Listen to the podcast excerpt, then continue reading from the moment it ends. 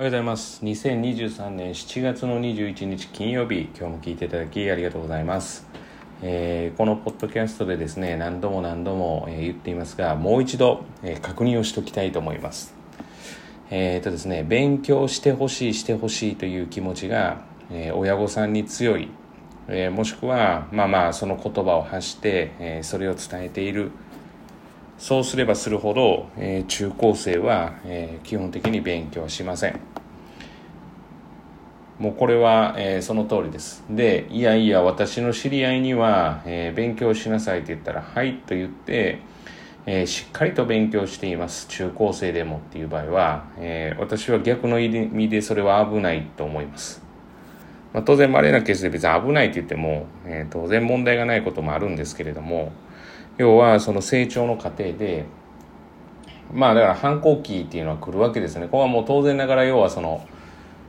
人類はその生物としての種人間っていうのを種として考えても、えー、起こりうることではあるんですね。だからないからといってっていうのは表に出てないだけの話なのかもしれないので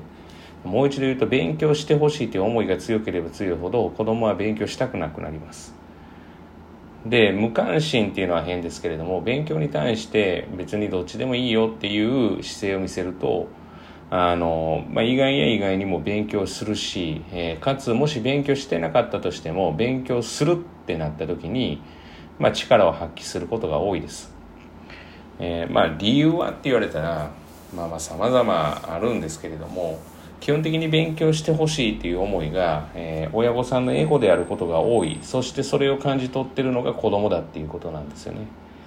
だからそれを感じ取っているのが子供で、えー、かつ、えー、親のエゴのために僕を使うな私を使うなっていうふうに思っているわけですよね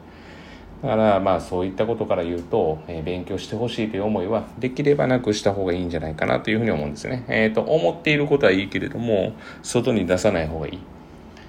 まあ、これがうまくいく秘訣だと思いますけどね。で、家族がうまくいけば、えー、と実は成績はやればやるほど上がりますが、えー、実は家族がうまくいっていなければ、えー、なかなかうまくいかないことが多いです。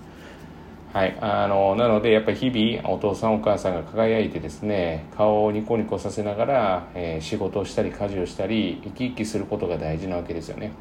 それが、まあ、鬼のような形相で、えー、例えば自分自分だけを見られてたら、えー、もう苦しくて仕方がないって、まあ、普通に考えたら多分分かっていただけるかとは思うんですけどもう一度言いますね。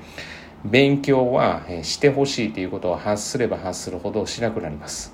多分これは、もし聞いてる中高生がいたらその通りと思ってると思います。で、これを聞かれてる親御さんも自分が学生時代はそうだったはずです。